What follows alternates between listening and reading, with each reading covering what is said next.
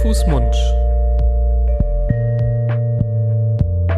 Der Podcast über Kinder- und Jugendmedizin.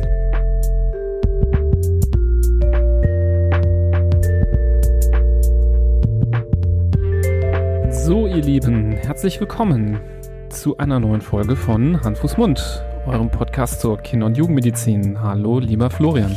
Hallo, lieber Nipras. Wir freuen uns, euch hier wieder zu begrüßen zu unserem schönen Podcast, den ihr hoffentlich nicht das erste Mal hört, vielleicht aber schon. Deswegen stellen wir uns auch gerne nochmal vor. Wir sind Nibras Nami und Florian Barbour, Kinderärzte aus Düsseldorf, die hier bei Handfuß Mund über ja, wichtige Themen aus dem Bereich der Kinder- und Jugendmedizin sprechen. Und so haben wir uns auch wieder heute zusammengefunden, um über ein spannendes Thema zu sprechen. Und ja, lieber Florian, es soll heute ja um die Appendizitis gehen, Fachchinesisch, das erklären wir natürlich, ähm, im Volksmund auch Blinddarmentzündung genannt ähm, gehen. Eine Sache, die ja wir als Kinderärzte in der Klinik schon regelmäßig äh, auch mal zu Gesicht bekommen und ähm, als Einstiegszahl fand ich das ganz spannend. Ich habe mal nachgeguckt, ähm, wie hoch das Lebenszeitrisiko ist, mal eine Blinddarmentzündung zu bekommen. Ich auch. Ich bin gespannt, ob wir die gleiche Zahl äh, bekommen haben. Also bei mir kam raus bei der Suche, es sind so sieben bis acht Prozent. Acht, ja. ja. Waren es bei mir. Also dass man, dass, dass äh, die Chance, dass man in seinem Leben irgendwann, ob früher oder später mal eine Blinddarmentzündung bekommt, liegt bei ungefähr acht Prozent. Das ist höher, als ich gedacht hätte. Also das ist schon, finde ich, eine äh, ziemliche Menge. Und weswegen dieses Thema auch so relevant ist hier für diesen Podcast, ist, dass einer der ähm, ja, sogenannten Häufigkeitsgipfel, also wann diese Erkrankung besonders oft auftritt, auch bereits im Kindesalter liegt. Und ähm, Kinder, aber auch junge Erwachsene, Jugendliche ähm, sind ja im Verhältnis relativ oft durch ein oder von einer Blinddarmentzündung betroffen, häufiger als es jetzt zum Beispiel ältere Erwachsene sind. Wenn man da über ein gewisses Alter hinaus ist, sinkt die Wahrscheinlichkeit, dass man nochmal eine Blinddarmentzündung bekommt. In den jungen Jahren ist ähm, es relativ hoch, das Risiko. Und bei Kindern gerade so zwischen fünf und zwölf Jahre. Das finde ich auch ähm, ein wichtige, eine wichtige Info, ähm, ja, wieso wir eben halt über dieses äh, dann doch auch spezielle Thema hier an dieser Stelle mal sprechen möchten.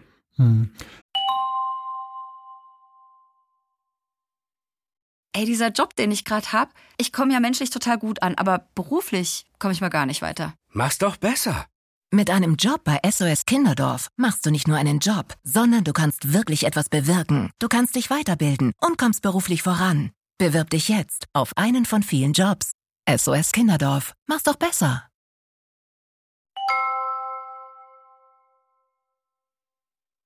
Ist auch ein Thema, wo sich wahrscheinlich, wenn es jetzt einen Kinderchirurgie-Podcast gäbe, die sich das aufs Revier heften würden und sagen würden, das ist ein kinderchirurgisches Metier. Wir Kinderärzte sehen das äh, natürlich ein bisschen anders und äh, natürlich steht der Kinderchirurg, wie wir auch besprechen werden, am Ende des Tages häufig im Rampenlicht bei der Blinddarmentzündung. Aber nichtsdestotrotz ist der Weg bis dahin ja einer, den der Kinderarzt abschreiten muss und abschreiten wird. Insofern ist das äh, schon auf jeden Fall ein ganz, äh, ganz berechtigtes Thema hier bei uns. Du hast schon gesagt, Fachchinesisch Appendizitis. Äh, und ich habe es auf Deutsch gerade schon gesagt, also die Blinddarmentzündung. Itis hinten dran heißt ja immer Entzündung, also die Entzündung des, der Appendix. Und Appendix ist der Blinddarm oder der Wurmfortsatz. Und was, wo das ist, ähm, lässt sich bei jedem Menschen nicht so ganz genau von außen lokalisieren. Die manchmal liegen die Dinge auch ein bisschen anders als beim Nachbarn. Aber man kann grob sagen, das ist ähm, am Übergang vom Dünndarm zum Dickdarm. Es ist also im Zökum, das, das ist der erste Teil des, des äh, Dickdarms. Und hier befindet sich der äh, Blinddarm. Und der Blinddarm ist im Endeffekt eine kleine Ausstülpung, also ein Stückchen Darm mit nur einem Eingang und dann äh, mündet es ins, ins Leere nicht wirklich, aber hat einen, es ist eine, eine Sackgasse sozusagen. Und die kann auch unterschiedlich lang sein. Es gibt äh, Menschen, die haben da nur wenige, so zwei, drei Zentimeter und es gibt Menschen, die haben wirklich da ordentliche Kaliber drin liegen. Das macht aber keinen Unterschied. Ähm, wenn mal nichts los ist mit dem Blinddarm, den spürt man nicht grundsätzlich und der hat auch so keine wirkliche Funktion. Problematisch wird's eben dann, wenn er sich entzündet und wenn dadurch es zu Schmerzen kommt und zu einer großflächigeren Entzündung auch. Ja, da kommt auch, glaube ich, dann der Name her. Das ist wirklich der einzige Darmabschnitt, der quasi blind endet. Ne? Normalerweise geht's ja einmal von oben, ähm, wir zählen ja zum äh, Magen-Darm-Trakt oder dem Gastrointestinaltrakt geht ja schon ab dem Mund los ähm, im medizinischen und ähm, endet am, am Ausgang, den wir alle kennen. Und ähm, all das zählt man dazu. Und äh, der ganze Weg ist eigentlich ähm, ja so eine Art äh, meistens zum Glück Einbahnstraße. In seltenen Fällen geht es auch mal in die andere Richtung, sollte es aber möglichst nicht sein. Ähm, aber beim Blinddarm, ja, da gibt es dann quasi, wenn der Blind, wenn der Dünndarm in den Dickdarm mündet, quasi so eine Art ähm, Abzweigung, die dann äh, ins Nichts führt und blind endet und daher halt eben der Name. Und gerade dieser anatomische Bereich, den du beschrieben hast, dieser Übergang vom äh, dünn in den Dickdarm und dieses, ähm, dieser Beginn des Dickdarms, den man Zirkum nennt, der liegt halt vor allem im rechten Unterbauch bei den aller, allermeisten Menschen. Es kann mal sein, dass der Blinddarm und dieser Bereich ähm, woanders liegt. Es gibt ähm, ja, so Dickdarm-Versionen, äh, die so ein bisschen mobiler sind, als das bei den meisten Menschen ist. Da kann das auch mal woanders hinrutschen. Es ist aber sehr, sehr selten. Es gibt manchmal auch in seltener Weise so eine Art äh, spiegelverkehrte äh, Anordnung der Organe. Da kann das auch mal auf der linken Seite liegen, aber sowas ist ähm, relativ selten und sollte jetzt nicht immer irgendwie verdächtigt werden, sobald man eben auf der anderen Seite Bauchschmerzen hat. Ähm, aber Sachen, äh, die selten sind, muss man als äh, Kinderarzt auch immer im ähm, Kopfe behalten ähm, ich wollte auch noch mal darauf zu sprechen kommen, was die Funktion angeht. Du hast jetzt quasi gesagt, dass ähm, der Blinddarm hat gar keine Funktion. Ähm, der Arme. Jetzt sprichst du ihm, jetzt sprichst du ihm aber auch noch mal ein paar, paar Qualitäten ab, finde ich.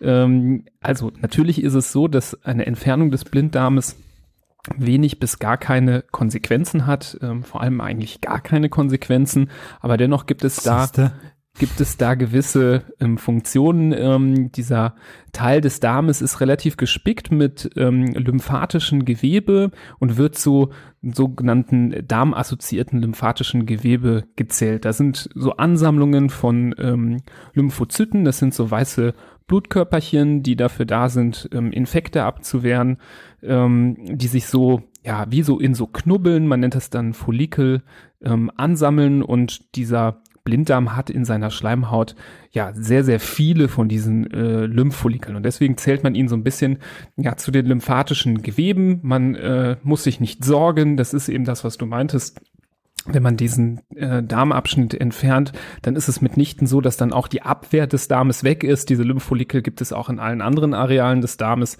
Aber es ist schon relativ gut gespickt, dieser äh, Blinddarm. Und ich finde, man kann es immer ein bisschen oder man kann es ganz gut mit den Mandeln vergleichen. Also die sind auch lymphatische Organe. Manche zählen sie eben auch zu diesen Magen-Darm-assoziierten lymphatischen Geweben dazu. Man kann sie auch verkleinern oder entfernen. Das hat ähm, in der Regel keinerlei negative Auswirkungen, aber sie erfüllen in, ähm, in dem Sinne schon eine gewisse ähm, Funktion, die von anderen Abschnitten aber dann auch nach der Entfernung ähm, kompensiert und übernommen werden kann. Aber das Tust ist so. Mandeln aber ganz hä? schön. Jetzt stellst du Mandeln und Appendix auf eine.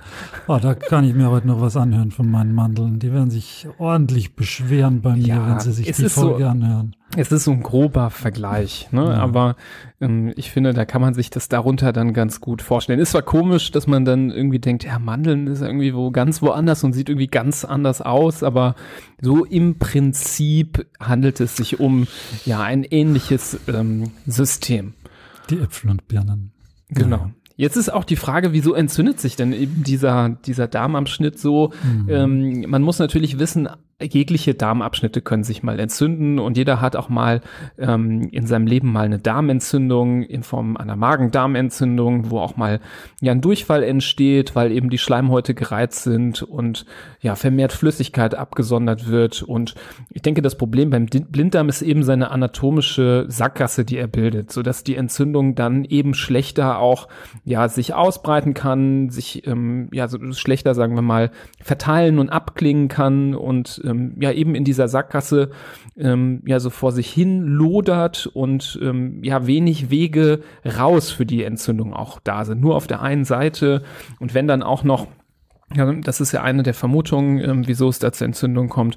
Der Blinddarm abknickt zum Beispiel oder ähm, ja der Ausgang auch noch verlegt ist durch ähm, härtere Kotstücke, so Kotsteine.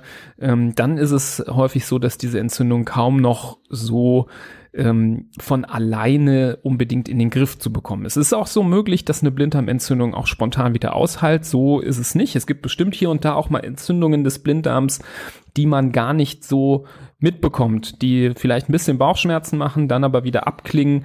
Also von der Art Blinddarmentzündung, von der wir hier sprechen, die ja in den meisten Fällen dazu führt, dass man ähm, zum Arzt und vom Arzt äh, in der Regel auch äh, schnell in die Klinik geschickt wird. Ähm, das sind dann schon wahrscheinlich die fortgeschritteneren Entzündungen. Ähm, das kann also auch mal so milde verlaufen, dass das gar nicht unbedingt auffällt. Mhm.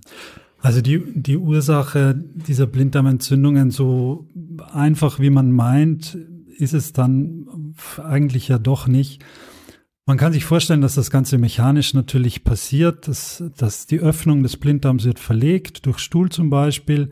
Der Stuhl wird äh, immer mehr eingedickt oder verliert immer mehr an Flüssigkeit und wird härter und wird zu so, so einem sogenannten Kotstein und verlegt dann den Ausgang des Blinddarms und da drinnen äh, brodelt's dann und ähm, kommen immer mehr von diesen Bakterien, die schon da drinnen sind. Die bewegen sich einfach auf der Schleimhaut des Darms hin und her. Das ist auch in Ordnung so. Aber wenn dann die, die Frischluftzufuhr abgedreht wird sozusagen, dann kommt es dann zu einer Vermehrung der, der Darmbakterien oder überhaupt der Bakterien. Und das führt dann wiederum zu, einem, zu einer Zunahme von Schleim und von Zellabbauprodukten und dann kommt es zu dieser Entzündung, die man, glaube ich, wie du gesagt hast, in ganz seltenen Fällen vielleicht dann von alleine wieder äh, wegkriegt, ohne dass man es so richtig gemerkt hat, aber in den meisten Fällen einen zum Arzt führt mit einer gewissen Symptomatik, die jeder Allgemeinmediziner, jeder Kinderarzt natürlich auf dem Schirm haben muss und die Diagnose einer Blinddarmentzündung gehört zu den wichtigsten Differentialdiagnosen der Pädiatrie. Da kommt man so gut wie nicht dran vorbei. Die Frage ist im Endeffekt, wie wahrscheinlich, für wie wahrscheinlich halte ich es, dass es sich um eine Blinddarmentzündung handelt. Das muss man auf jeden Fall immer im Hinterkopf behalten, wenn man den Patienten untersucht und wenn man ihn ähm, zunächst mal interviewt. Also die Anamnese erhebt, wie lang äh, bestehen überhaupt die Schmerzen schon. Und dann geht's auch um die Qualität der Schmerzen. Es ist ein Unterschied zum Beispiel zu einer Magen-Darm-Infektion, die du schon angesprochen hast. Die kennt so gut wie jeder, der jetzt gerade zuhört. Das sind krampfartige Schmerzen, die mal weggehen und dann wieder ganz schlimm kommen. Bei der Blinddarmentzündung gehen diese Schmerzen eigentlich, äh, muss man sagen, nicht mehr wirklich weg. Also sie stabilisieren sich vielleicht und sind mal nicht ganz so schlimm, aber dann werden sie wieder extrem schlimm, so dass einem richtig schlecht davon wird, so dass das schon, also die Qualität des Schmerzes schon ein wichtiges Kriterium ist. Und dann äh, ist natürlich auch die Frage, wo kommt der Schmerz her und wo befindet sich der Schmerz? Und auch das sind äh, ganz typische Fragen und Untersuchungen des, des Kinderarztes, weil es eben gewisse Punkte gibt auf der Bauchdecke, wohin sich diese Schmerzen auch projizieren. Und die wichtigsten davon, äh, wenn man die nennt, ähm, das sind, ist der sogenannte McBurney-Punkt, dann der Lanzsche Punkt und das Bloomberg-Zeichen. Und die drei ähm, die sind relativ verwandt miteinander. Die, die, die Ausführung ist gar nicht so unterschiedlich, aber es sind unterschiedliche Punkte eben auf der, äh, auf der Bauchdecke, wo die Schmerzen hinprojiziert werden. Und wenn diese Punkte ansprechen, dann ist es schon mal ein wichtiger Hinweis dafür, dass es sich um eine Blinddarmentzündung handeln kann, aber natürlich kein Beweis davon. Ich fange mal mit einem an. Wir können das ja im Wechsel äh, halten, wenn man jetzt den McBurney-Punkt hernimmt. Dafür äh, versucht man eine Linie zu ziehen zwischen dem rechten Beckenkamm, also da, wo die harte Beckenschaufel zu tasten ist, und dem Nabel. Und auf dieser Linie bewegt man sich dann zwischen dem äußeren und dem mittleren Drittel. Da gibt man dann, äh, da lokalisiert man den Punkt. Und wenn man auf diesen Punkt draufdrückt, auf die Bauchdecke, dann äh, hat man den sogenannten McBurney-Punkt gedrückt und der tut eben bei einer Appendizitis besonders weh, weil in dem Bereich drunter auch der Blinddarm liegt. Ja, ähm, bevor ich mit dem Lanz und nicht dem Markus-Lanz-Punkt weitermache, ähm, wollte ich nur noch mal sagen, dass ähm, natürlich hier das, was wir euch vermitteln wollen, nicht bedeutet, dass man zu Hause irgendwie selber die Diagnose genau. irgendwie stellt oder sagt, nee, ich habe jetzt an dem Punkt gedrückt, ist nix oder ich habe jetzt an dem Punkt gedrückt, tat weh, tut überall anders auch weh, aber der Punkt auch und dann, ähm, dann ähm, sollte man den Finger röntgen lassen, auf, mit dem man genau, drückt. aber ähm, damit ist nur gemeint, wir wollen euch ein bisschen die Sinne schärfen für so Zeichen, die sowas andeuten können, die man auch vielleicht selber so ein bisschen ähm, mal austesten kann. Natürlich ersetzt das nicht den Gang zum Arzt, dass man dort ähm, von geschulter Hand und von geschultem Auge auch nochmal untersucht wird. Aber dennoch, wenn ähm, solche Zeichen auftreten, dann ähm, kann das für euch schon ein gewisses Indiz sein. Und was ich auch noch vorweg sagen wollte, was auch wichtig ist, es ist manchmal gar nicht so leicht, diese Diagnose zu stellen. Wir werden jetzt zwar ein paar so Punkte durchgehen und sie nennen und dann so als klassisches Zeichen äh, nennen, aber es ist nicht immer ganz so einfach. Also ähm, ich habe sowohl das eine als auch das andere kennengelernt. Ähm, Blinddarmentzündungen, die sich gezeigt haben, wie im Lehrbuch, wo man dachte, boah, also hier würde man am liebsten gleich noch eine Gruppe Studenten reinschicken, die sich das auch nochmal angucken, weil das so typisch ist wie aus dem Lehrbuch. Und dann gibt es welche, wo man dann äh, denkt, was? Also das Kind hatte jetzt eine Blinddarmentzündung, damit hätte ich ja gar nicht gerechnet, weil es hat sich ganz untypisch gezeigt. Und ein Indikator, ähm, was so ein bisschen äh, angibt, dass es vielleicht unspezifischer ist, ist das Alter. Also umso jünger Kinder sind, umso schwieriger ist es auch manchmal zu erkennen. Also gerade so ganz kleine Kinder, bei Babys ähm, oder jungen Kleinkindern ist eine Blinddarmentzündung extrem selten, aber sie kann auch da mal auftreten und hier ist natürlich ist sehr, sehr schwierig, diese Zeichen richtig zu erkennen und zu deuten. Ähm, umso älter der Mensch wird, umso, ja, kann, umso besser kann er zum Beispiel ja auch auf Fragen antworten, umso spezifischer kann er auch seinen Körper wahrnehmen und dann auch äh, gewisse Zeichen besser ähm, ja auch anzeigen. Also das ist also auch nochmal wichtig zu wissen, dass es nicht immer eben wie aus diesem Lehrbuch ist. Aber ähm, komme ich mal zu diesem Landspunkt, den du gerade schon genannt hast. Also hier geht's, das sind einfach nur so Namen von den Leuten, die das mal irgendwann definiert haben ähm, und sich mal überlegt haben. Deswegen, das hat sonst keine tiefere Bedeutung. Der ist ähnlich so, wie du das eben gesagt hast. Und ich lade jetzt mal alle ein, hier das mal an sich selber auszutesten. Du hast ja schon den McBurney-Punkt genannt zwischen Bauchnabel und ähm, der rechten ähm, Beckenschaufel, die man von vorne echt sehr gut äh, ertasten kann. Und dieser Landspunkt liegt eben zwischen diesen beiden Beckenschaufeln, diesem ähm, Spitzenpunkt der Beckenschaufel, der euch quasi schon entgegenfällt, wenn ihr da mit dem Daumen mal versucht äh, zu tasten. Und auch da gilt es wieder darum, den Abstand zwischen beiden ähm, Beckenschaufeln in quasi drei Drittel zu unterteilen und da, wo das erste in das zweite Drittel übergeht, ähm, dort wäre dann dieser Landspunkt. Und wenn man dann zum Beispiel diesen McBurney und diesen Landspunkt äh, zusammen ähm, dann äh, ja quasi mit so einem Edding markieren würde, müsste jetzt nicht machen, keine Sorge, dann hat man ungefähr so eine Vorstellung, wo vielleicht dann ähm, eben der Blinddarm ähm, entlang läuft. Und äh, den kann man für sich auch nutzen. Und das dritte Zeichen, das ich genannt habe, oder der dritte Punkt, das Bloomberg-Zeichen, das ist genau auf der anderen Seite lokalisiert, nämlich auf der linken Hälfte der, äh, der Bauchdecke. Da nimmt man wiederum die, quasi die Mitte der linken Bauchhälfte und drückt da rein für circa 30 Sekunden. Das ist ganz schön lang, wenn man es wirklich äh, legeartis macht. Das Ganze tut nicht so schlimm weh, äh, sollte es zumindest, so dass sich da der Patient eher an den Druck gewöhnt und man auch die Rückfrage stellt, tut das weh? Und das, das Kind, wenn es kommunizieren kann, sagt dann, ja, nee, das, das geht eigentlich. Und dann nach einer gewissen Weile, eben 20 bis 30 Sekunden, lässt man diesen Druckpunkt los und lässt die Bauchdecke sich wieder entspannen.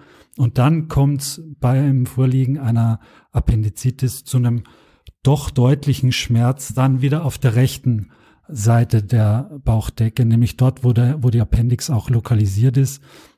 So dass das, das finde ich eigentlich noch eins der äh, imposantesten Zeichen von den ganzen gemeinsam mit dem mit einem gewissen Erschütterungsschmerz, der auch eine ganz wichtige Rolle spielt bei der Untersuchung der Kinder, äh, wo man die Blinddarmentzündung schon ziemlich genau ähm, dann zumindest so ein bisschen eingrenzen kann. Man kann es natürlich nicht beweisen. Es gibt Kinder, die haben äh, ohne Blinddarmentzündung Schmerzen an diesen Punkten. Es gibt Kinder, die haben eine Blinddarmentzündung und haben genau an diesen Punkten nicht so starke Schmerzen. Also das ist alles kein Beweis dafür, aber es ist schon eine, eine gute Richtung, äh, in die es gehen kann. Ja, ähm, gerade dieser Loslassschmerz wollte ich noch mal sagen. Also ähm, hier machen wir häufig mal den Trick, dass man die Kinder versucht nochmal abzulenken. Also ich habe das oft gemacht, dass ich dann den anfange, irgendwelche Fragen zu stellen, dass die gar nicht mehr sich so fokussieren, ebenso auf dieses Drücken. Und gerade wenn dann ein Kind anfängt, eine Geschichte zu erzählen, ähm, und man dann plötzlich beim Loslassen diese, diesen Schmerz dann doch wahrnimmt, wenn das Kind dann plötzlich dann doch äh, die Geschichte wieder unterbricht, dann ist das irgendwie, fand ich das äh, schon immer sehr eindrücklich und das war dann tatsächlich, wie du sagtest, schon ein sehr, sehr gutes Indiz.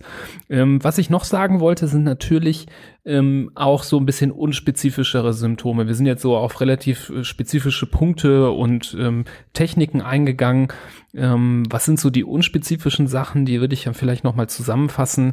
Natürlich kann man auch bei einer Blinddarmentzündung mal Fieber haben. Das ist aber nicht zwingend der Fall. Also das ähm, sollte man nicht äh, aufgrund von Fieber sofort annehmen oder umgekehrt, wenn kein Fieber liegt, äh, vorliegt, sofort ausschließen.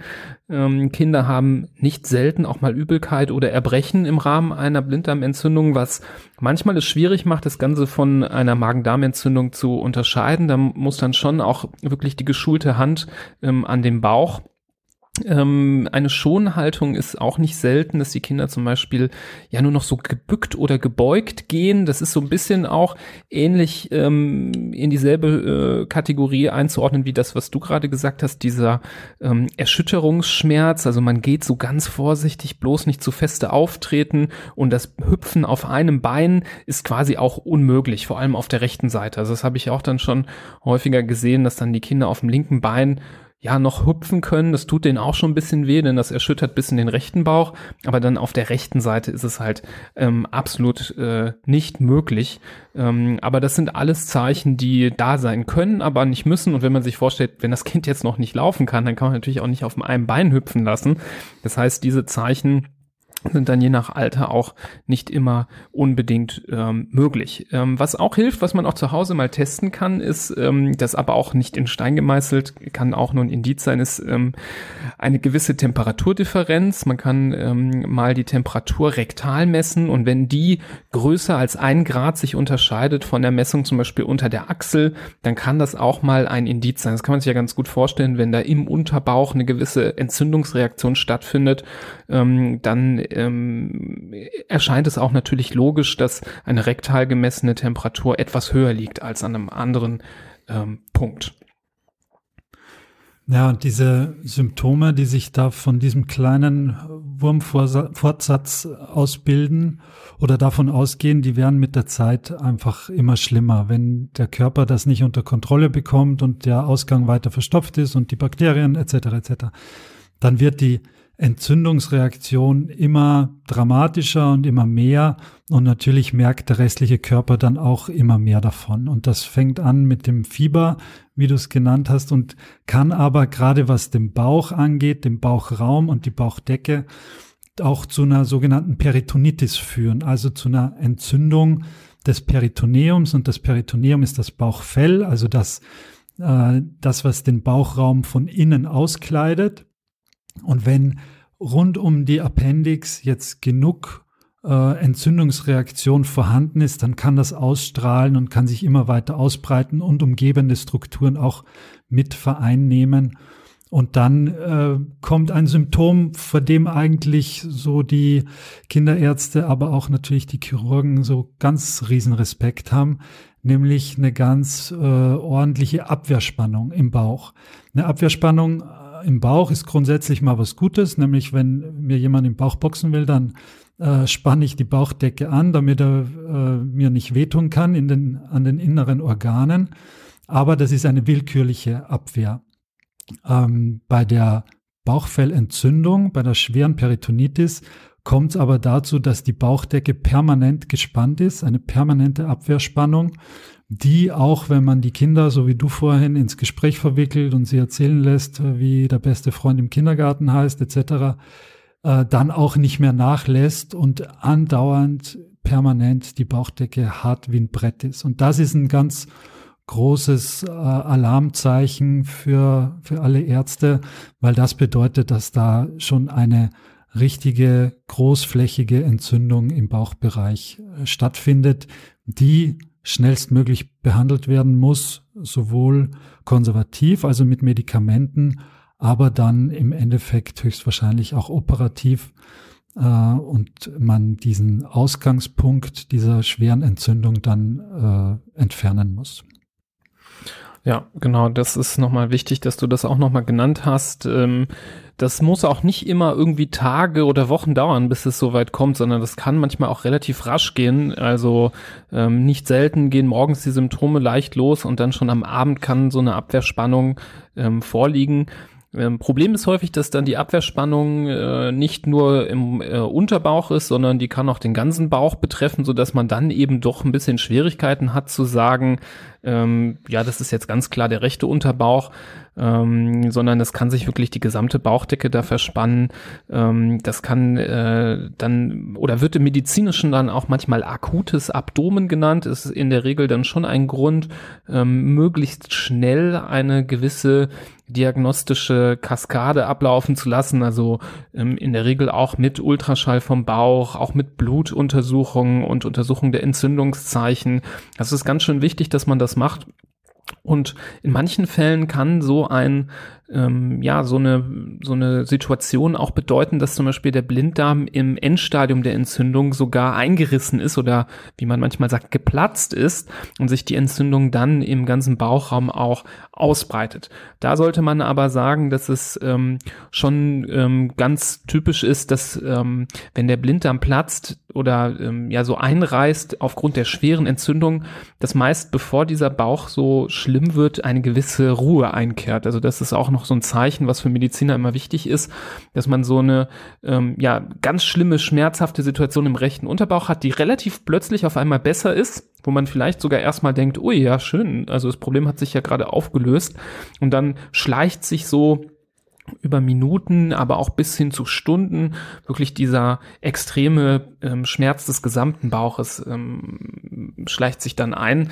Das ist dann also zum Beispiel ein Zeichen, was dafür spricht, dass ähm, die Blinddarmentzündung äh, mitnichten verschwunden ist, sondern vielleicht sogar ähm, ins Maximum geführt hat, nämlich in so eine ähm, ja, Einreißen äh, des Blinddarms.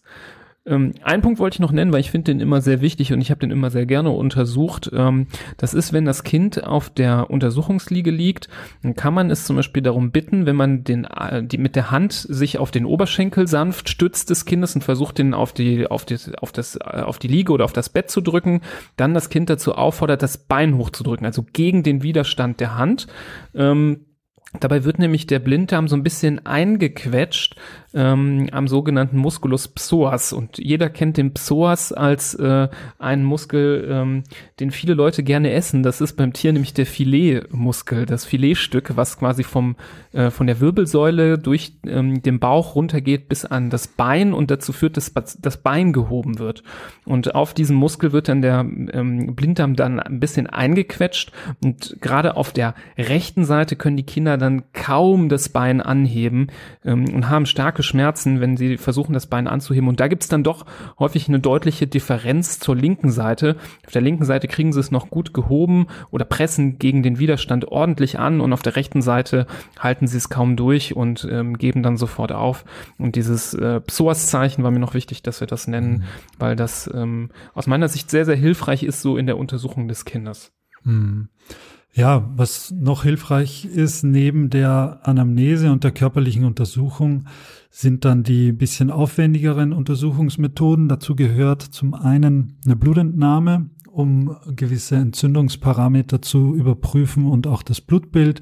Am Blutbild, äh, da interessieren uns vor allem die weißen Blutzellen, die für die Immunabwehr zuständig sind. Die sind im Falle einer Blinddarmentzündung auch erhöht. Äh, moderat bis deutlich erhöht und vor allem von diesen Granulozyten, also von diesen Zellen, die vor allem für die bakterielle ähm, Immunabwehr zuständig sind, ähm, davon geprägt. Die Entzündungsparameter sind aber auch relativ unspezifisch. Ähm, das interessiert den Körper wenig, ob das dann eine äh, Blinddarmentzündung ist oder eine Harnwegsinfektion oder eine Lungenentzündung. Das äh, erkennt man den oder den Unterschied erkennt man natürlich nicht anhand eines Entzündungsparameters, der in allen Fällen erhöht ist.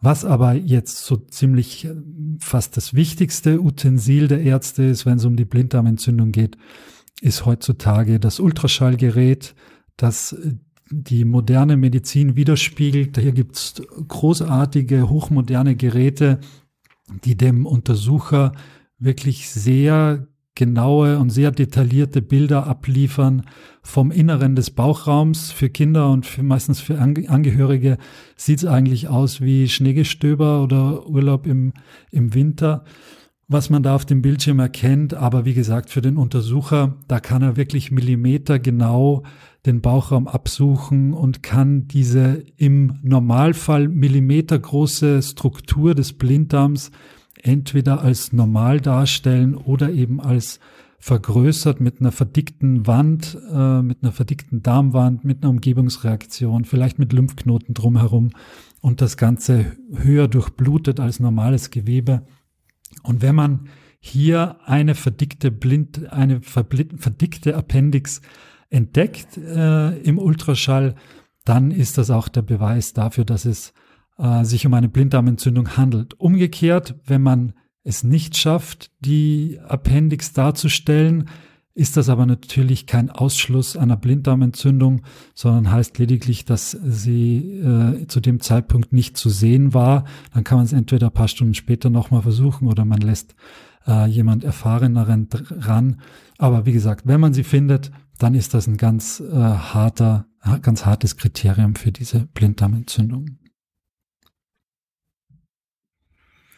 Ja, super. Und was ähm, aus meinem Aspekt auch noch wichtig ist, ist, dass man auch noch mal überlegt, äh, wonach muss ich noch gucken, wenn ich vielleicht als Mediziner, Medizinerin da die Idee habe oder auch als Elternteil die Sorge habe, dass vielleicht mein Kind eine Blinddarmentzündung haben könnte es ist ja nicht immer so, dass das ganz glasklar ist, dass es die, diese Blinddarmentzündung ist. Es gibt auch andere Sachen, die ähnliche Beschwerden auch mal verursachen können, nachdem man blicken sollte, also nicht nur mit Tunnelblick ähm, Richtung Blinddarmentzündung ähm, anschauen.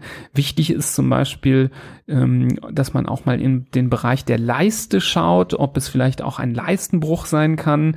Ähm, Gerade so ein ähm, kleineres Kind, ein Säugling oder ein junges Kleinkind, ähm, da sind Leistenbrüche gar nicht mal so selten, können dann, wenn sie schwergradiger sind und dann vielleicht im Leistenbruch auch so ein gewisses Stück Darm mit eingeklemmt wird, ähnliche Schmerzen, ähnliche Beschwerden auch mit dem Fokus zum Beispiel auf den rechten Unterbauch ähm, verursachen.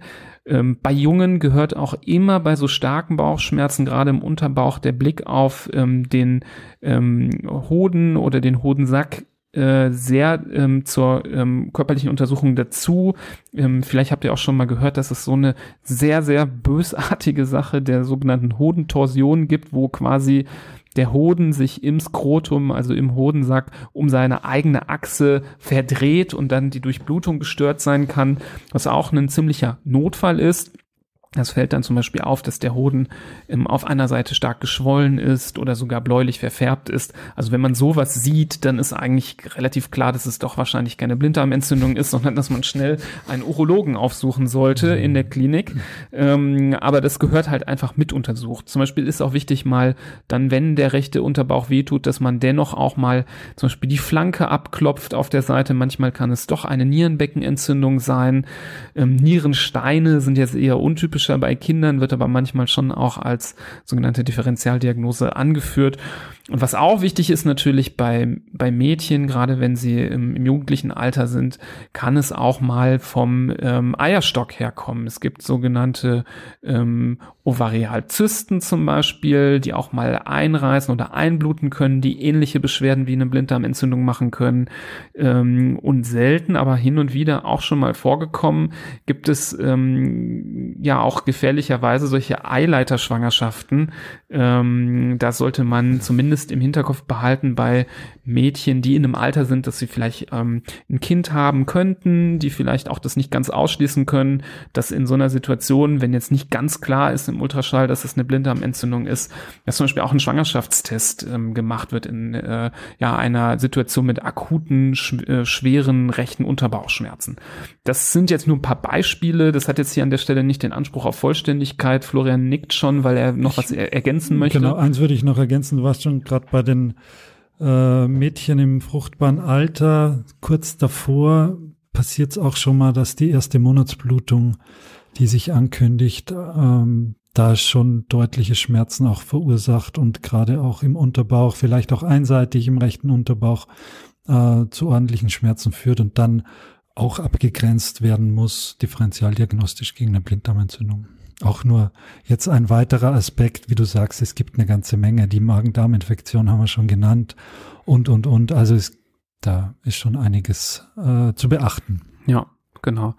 Alles im Allen führt aber dann doch häufig der Weg in die Klinik und in der Klinik der Weg dann zum Beispiel auf die Station, wo entweder ganz klar die Diagnose feststeht oder ähm, auch mal eine gewisse Überwachung durchgeführt wird, um zu gucken, wird es besser, wird es nicht besser.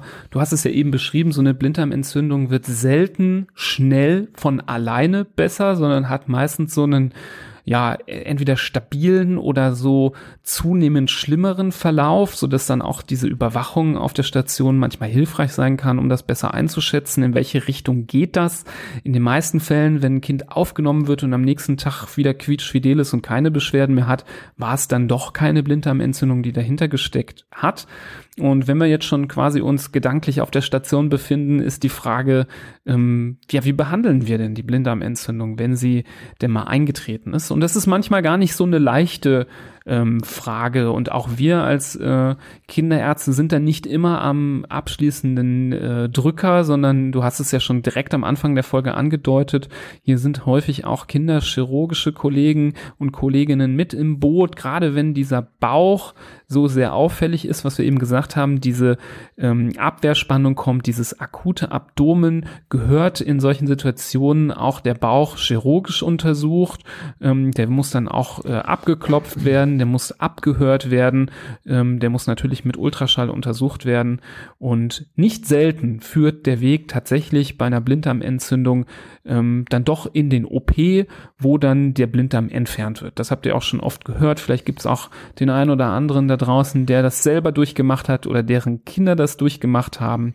Ähm, wenn die Entzündung äh, ja keinerlei Besserungstendenz zeigt, ähm, weder spontan noch, manchmal wird es ja auch gemacht mit einem Antibiotikum zum Beispiel, ähm, oder direkt bei Diagnose so schwerwiegend ist, dann ähm, wird eine Operation durchgeführt, die in den aller, allermeisten Fällen minimal invasiv gemacht wird. Das bedeutet, über wenige kleine Bauchschnitte das nennt man dann Laparoskopie, werden dann solche Geräte, ähm, solche Stäbe eingeführt, mit denen dann ein ähm, geschulter und geschickter Operateur oder Operateurin dann den äh, Blinddarm ja ähm, ohne viel Aufwand entfernen kann, ohne große Narben zu bilden. Ähm, die Schnitte werden häufig dann auch so gesetzt, dass man die danach nicht sehr äh, eindrücklich sehen kann. Einer wird zum Beispiel häufig da im Bereich des Bauchnabels gesetzt, dass, dass man den gar nicht mitbekommt. Ähm, und ähm, der andere zum Beispiel dann ähm, im Bereich des Unterbauchs. Je nach Operationstechnik können es mal zwei, mal drei Schnitte sein. Das hängt auch so ein bisschen davon ab, wie schwierig das Ganze auch zugänglich ist. Ähm, und danach ist häufig der Spuk relativ schnell vorbei. Also ich war immer sehr erstaunt, wie schnell es dann den Kindern dann doch besser ging. Ähm, da war dann häufig schon am Tag nach der OP äh, ja der ganze Kummer wieder vergessen ähm, und ähm, eine eine deutliche deutliche Besserung eingetreten. Und dadurch, dass es so minimal invasiv gemacht werden kann, ja häufig äh, oder in der Regel ein sehr sehr sicherer und risikoarmer Eingriff. Ja, was trotzdem dazugehört, auch da es sich um eine bakterielle Infektion handelt, sind Medikamente und in dem Fall oder im Falle von bakteriellen Infektionen sind die Medikamente eben dann auch Antibiotika. Die sind sehr gut wirksam, die gehören auch dazu und die werden meistens bei dringendem Verdacht auf eine Blinddarmentzündung auch relativ zügig gegeben. Also nicht erst die OP abgewartet oder so, sondern das Kind kommt, es wird die Diagnose gestellt, von mir aus auch äh, per Ultraschall. Es handelt sich um eine Blinddarmentzündung und dann gibt's schon mal die ersten Antibiotika, um diese Entzündung, um diese Infektion abzufangen. Und man ist dazu übergegangen in den letzten Jahren ähm, herauszufinden, dass es wichtiger ist, dass so eine Operation in geregelten äh, Abläufen stattfindet, im Tagesverlauf der, der Chirurgen, wo das ganze OP-Personal vorhanden ist, die Anästhesie, die Operateure etc. Und nicht, wenn das Kind jetzt zum Beispiel um 12 Uhr Mitternacht kommt, nicht jetzt schnell um 1 Uhr in den OP geschoben wird und die Rumpfmannschaft, die vorhanden ist, die gerade vom letzten Notfall aus dem OP kommt, dann auch noch den Blinddarm operiert so dass man, wie gesagt, dazu übergegangen ist, solche Kinder, wenn sie nachts oder abends kommen, erstmal ins Bett zu legen, wenn sie stabil sind, ihnen Antibiotika zu geben, ihnen Flüssigkeit zu geben, ihnen was gegen die Schmerzen zu geben und dann am nächsten Tag, wie gesagt, im geregelten OP-Plan Ablauf zu operieren. Das hat aber wiederum nicht selten dazu geführt, dass am nächsten Tag die Beschwerden deutlich besser waren und die Kinder gesagt haben, ja, die Schmerzen sind gar nicht so schlimm und die Eltern beispielsweise dann zu Recht gesagt haben, ja, warum äh, wollen Sie denn jetzt mein Kind überhaupt noch operieren? Dem geht's doch jetzt wieder gut. Und der Arzt kann in dem Moment natürlich nicht beweisen, dass wenn man jetzt die OP weglässt, dass es innerhalb kürzester Zeit wieder zu einer Verschlechterung kommt. Weil wenn die Infektion mit Antibiotika abgefangen wird, dann, das ist eine Möglichkeit, die einfach besteht. Und es gibt ein, äh, eine Studiengruppe in Amerika, in Ohio, die haben eine Studie publiziert, ähm, wo sie das mehr oder weniger in einer geteilten Entscheidungsfindung mit den Eltern jeweils besprochen haben, ob das Kind operiert werden soll oder ob zunächst mal ein äh, konservativer Ansatz, also nur mit Medizin, nur mit Antibiotika durchgeführt werden soll. Und das hat meine, meines Erachtens nach doch zu ganz überraschenden Ergebnissen geführt. Einerseits finde ich es schon mal einen ganz äh, schwierigen Gedanken, das mit den Eltern zu besprechen, ob das Kind operiert werden soll. Das ist mir persönlich aus meiner beruflichen Erfahrung ehrlicherweise fremd, weil wenn äh, ich zu dem Punkt komme, gemeinsam mit meinen Kolleginnen und Kollegen, dass ein Kind operiert werden muss, dann hat, haben da die Eltern leider nicht mehr viel mitzusprechen, weil es handelt sich dann um eine Situation, wo die Operation eben unausweichlich ist. Insofern fand ich diese Situation schon mal äh, relativ bemerkenswert. Und was man dann rausgefunden hat, war, dass die Kinder, die Antibiotika bekommen haben, ähm, dass die zu 75 Prozent innerhalb des ersten Jahres auch keine Operation benötigt haben am Blinddarm. Also lediglich ein Viertel der Patienten musste dann doch operiert werden und drei Viertel der Patienten, äh, denen konnte die Narkose, die OP, alles drumherum erspart werden. Fand ich schon mal ein interessanten Ansatz und äh, zeigt sicherlich, dass man gerade was die gerade bei einer Blinddarmentzündung, dass man nicht nur die Operation als das alleinige heilbringende ansehen kann, sondern dass man in einer fast Vielzahl der Fälle oder in einer beträchtlichen Anzahl der Fälle auch konservativ mit Antibiotika da den Kindern helfen kann.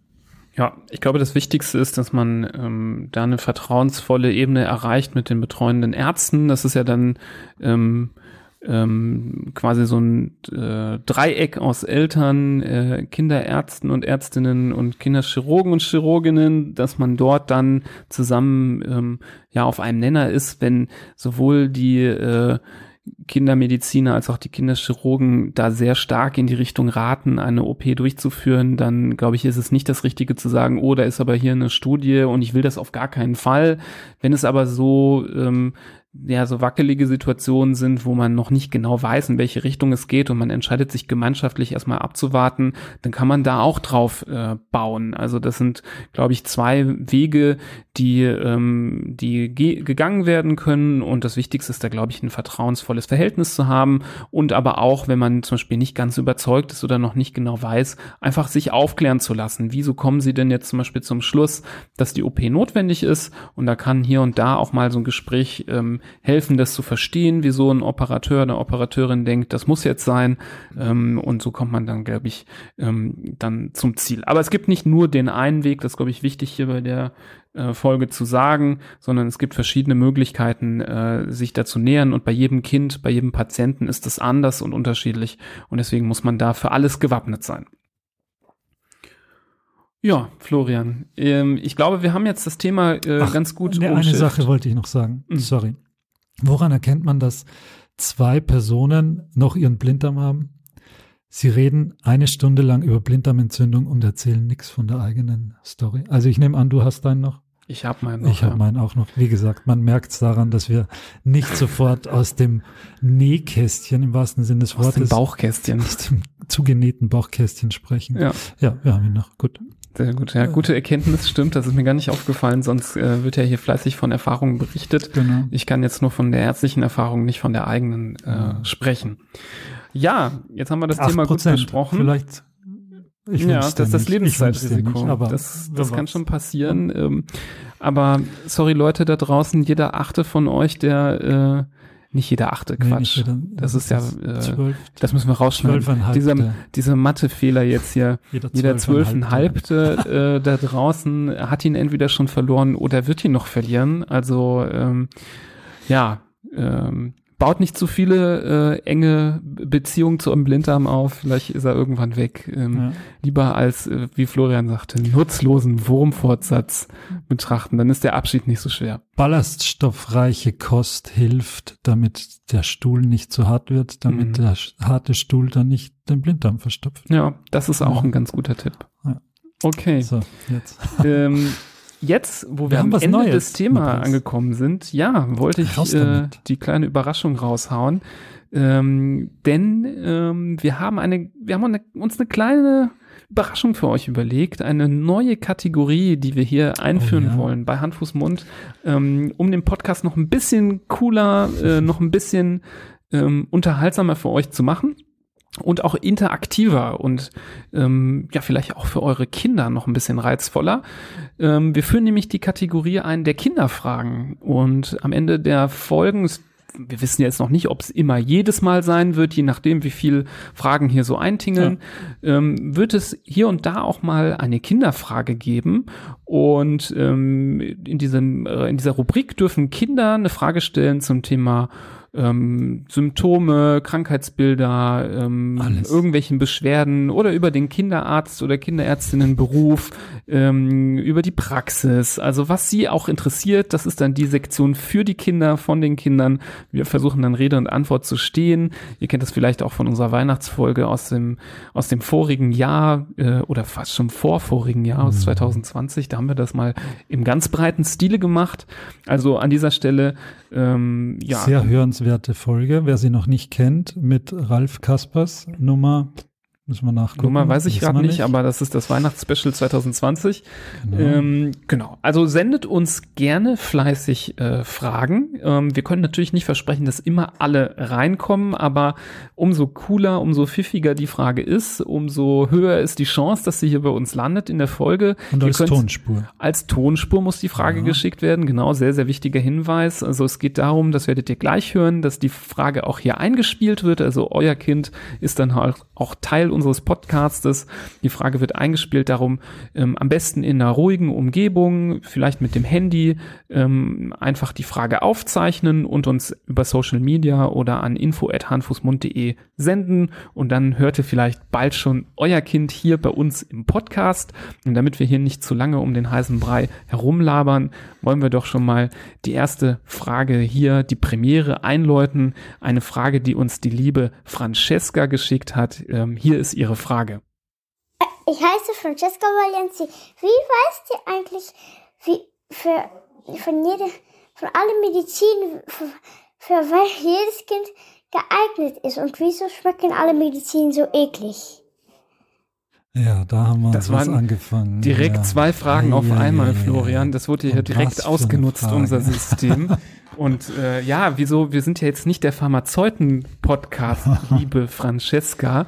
Ähm, Pharmazeuten, das sind die Leute, die in der Apotheke zum Beispiel arbeiten und die Medikamente zusammenmischen oder in der Firma arbeiten, wo die Tabletten hergestellt werden und dann in die Verpackung kommen.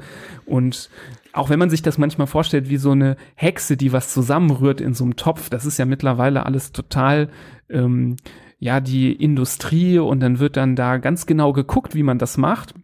Sollen wir erst den hinteren Teil der Frage beantworten? Keine Ahnung, wieso die so komisch schmecken. Es ist wirklich eine geniale Frage, liebe Francesca, weil diese, die, diese Unterschiede sind wirklich erstaunlich. Ich glaube, das liegt einfach daran, dass man manche Sachen auch so ein bisschen verdünnen darf mit etwas, was vielleicht lecker schmeckt. Es gibt ja manchmal so einen fiebersenkenden Saft, der nach Orange oder nach Erdbeere schmeckt. Da ist es, glaube ich, nicht schlimm, wenn das Medikament sich vermischt mit einem Sirup, der ganz lecker schmeckt, mit etwas Zucker. Und dann gibt es auf der anderen Seite Medikamente, die man nicht verrühren darf mit anderen Sachen, wie ähm, ja was, was ähm, den Geschmack verbessert, weil dann vielleicht die Wirkung von dem Medikament nicht mehr so richtig funktioniert. Und dann ist es ja schade, wenn das Medikament nicht mehr wirkt, aber lecker schmeckt, dann braucht man es ja leider dann doch nicht essen. Dann isst man lieber einfach was Leckeres, was die Mama oder der Papa einem dann äh, aus dem Kühlschrank oder so gibt. Ähm, also ich glaube, hier liegt das Problem. Die, ich glaube, alle Medikamente, die eklig sind, ähm, das tut dann den ähm, Firmen dann sehr leid, dass das so ist. Die machen das, glaube ich, nicht mit Absicht. Die haben nur keine bessere Art und Weise gefunden, wie man das schmackhafter hinbekommt. Und ich glaube, es ist einfach nicht das Hauptanliegen der Firmen, das Zeug, also die Medikamente, so lecker zu machen. Wenn du das vergleichst mit Bonbons oder mit Schokolade, das wollen die natürlich so lecker wie möglich und so süß wie möglich machen, damit möglichst viele Kinder das ganz, ganz gerne essen. Beim Medizin ist es ja so, wenn man krank ist, braucht man Medizin und dann muss man auch die Medizin nehmen. Und auch wenn man sagt, nee, ich will heute meinen Saft nicht nehmen, am Ende des Tages muss man den dann trotzdem äh, nehmen, sagen Mama und Papa.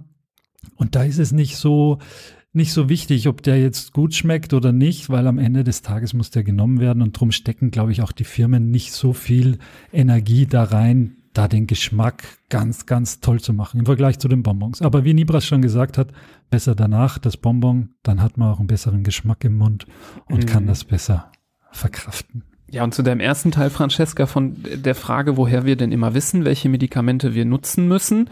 Da gibt's, glaube ich, zwei äh, Gründe, wieso wir das wissen. Das einmal ist, dass Ärzte und Ärztinnen nicht einfach so anfangen zu arbeiten, sondern erstmal studieren müssen, ganz lange zur Uni gehen müssen, viele Bücher lesen müssen und auch ähm, ja Prüfungen, Tests bestehen müssen und zeigen müssen, dass sie was gelernt haben und für welche Krankheit welches Medikament hilft. Denn jedes, jede Krankheit braucht auch ein anderes Medikament.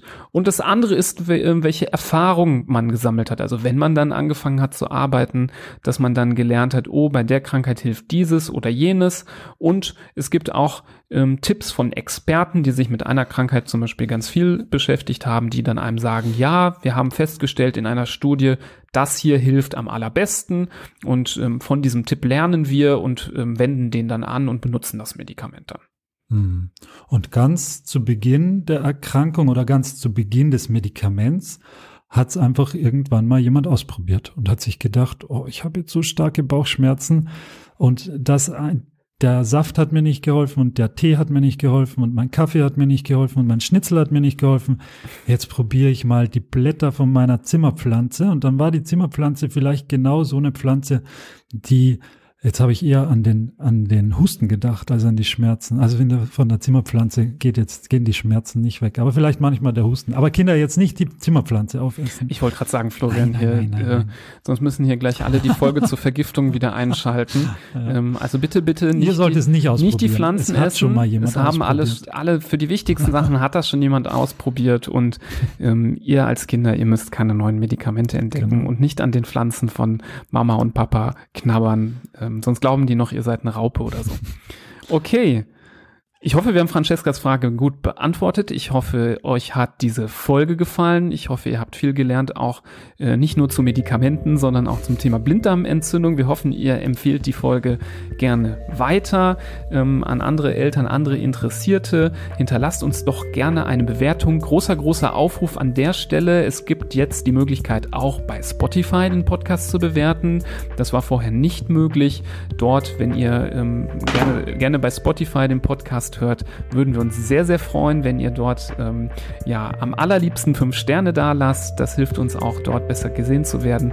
Auch bei Apple kann man zum Beispiel eine Bewertung ähm, dort auch sogar mit einem Kommentar abgeben. Würde uns sehr freuen. Habt ihr noch Ideen für weitere Folgen, Feedback? Meldet uns, meldet euch bei uns. Und wir weisen auch noch mal gerne darauf hin, es gibt mittlerweile ein kleines, aber feines Angebot von uns an Seminaren, momentan bisher vor allem zum Thema äh, Kinderernährung, die wir anbieten, zum Beispiel zur vegetarisch-veganen Kinderernährung oder Ernährung im ersten Lebensjahr. Ähm, da gibt es regelmäßig Termine, Infos gibt es auf unserer Webseite www.handfußmund.de.